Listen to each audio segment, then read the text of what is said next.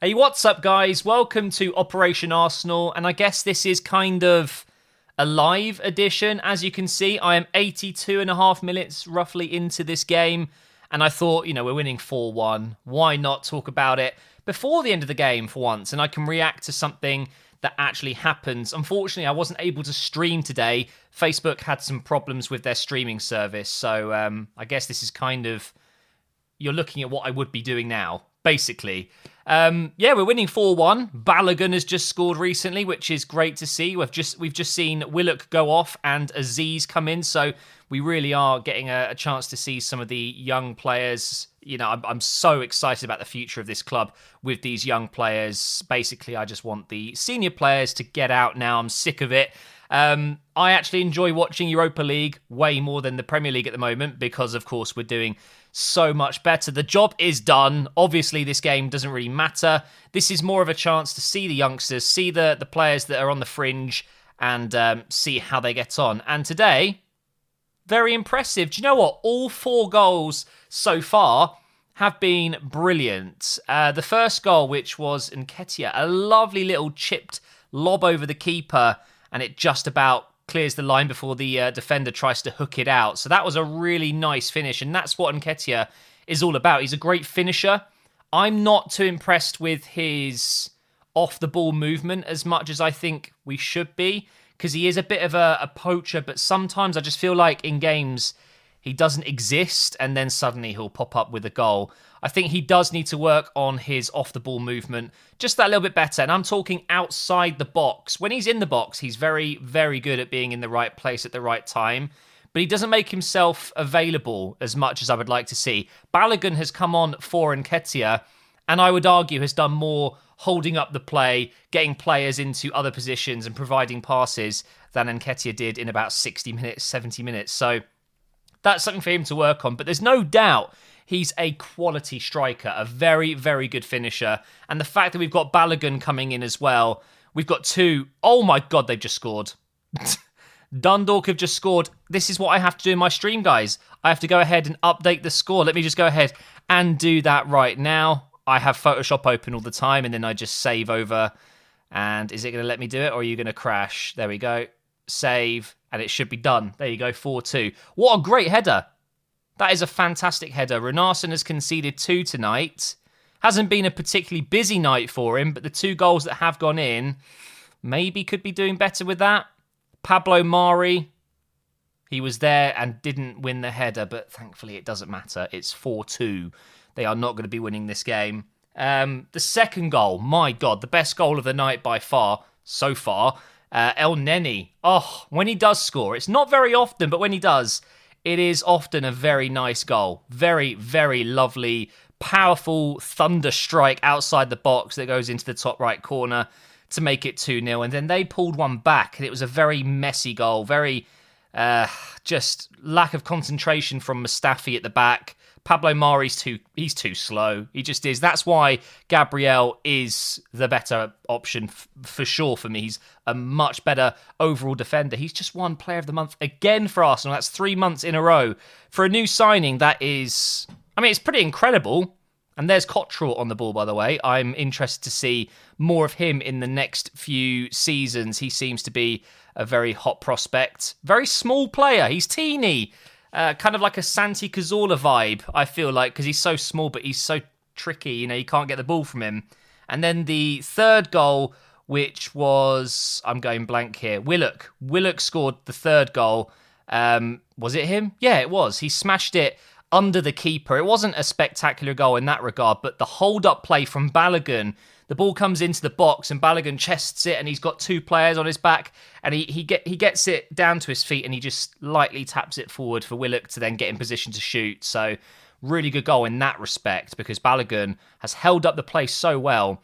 Got to remember though, we are playing a very low quality side in fairness, but uh, yeah, Balogun impresses me with his physicality. He's a strong guy, and Willock scores again. All of his goals this season have come in the Europa League. He looks like a real goal scoring midfielder, doesn't he? I always remember the goal against Liverpool last season. Absolutely brilliant. And then Balogun scored uh, not too long ago. Lovely assist from Pepe, who's had an okay game, but Balogun's finish, second to none, puts it in the bottom right corner.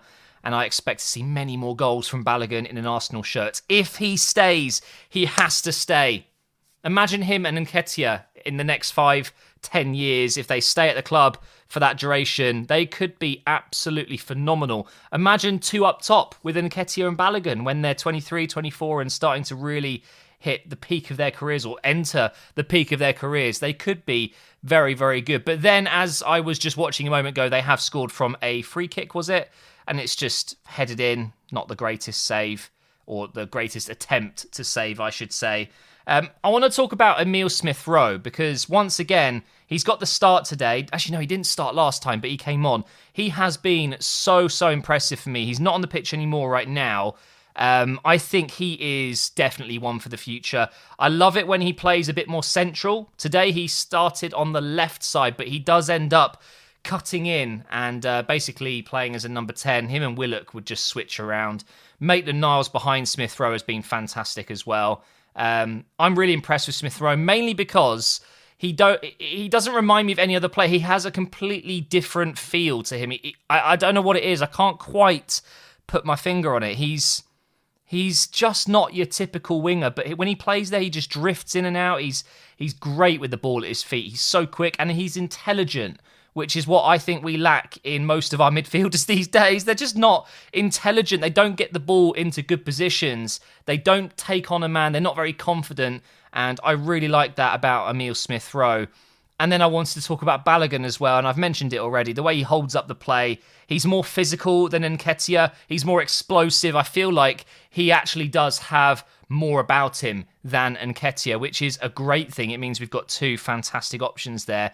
But the reports that he wants to leave and the fact that maybe he won't sign a contract extension really, really upsets me. We can't, we can't lose Balogun. He, he looks to be a very good player. And right now, Cedric's got the ball. He's playing at right back again. He's had a very solid game, you know. I, I do actually rate him quite highly. I think he's a great, great squad player to have. Someone like Cedric who can come on for Bellerin. Um, less said about Bellerin, the better, really. Absolutely horrendous in the derby. And um, rightly so, has been rested for this game so too has Aubameyang, another player that is just in the news at the moment for just being very bad, just not having a good time. Doesn't look like he's up for it, does he? Um, and Arteta was asked, you know, is he droppable? Could you drop uh, Aubameyang from the team? And uh, and then Arteta just said, well, no one's undroppable. Um, but in training, he's he's looked good and he, he is trying to get back to his best. And you know, you got to give him a little bit of um, little bit of breathing space, I think, because he has quite literally carried this club over the last few seasons. And without him, God knows where would we where would we be? And also, why can't someone else just step up for once? Why do we always have to rely on one player? Why why is it always Aubameyang? We've got some other great players at the club, not many other great players or as good as him, but why can't they step up? Oh, we've scored again. Is it offside? I think it's offside. Chambers, no. I don't think there's VAR, so this will not count. It looks like it's onside to me. Poor Chambers, he's been out for so long. Let's have a look.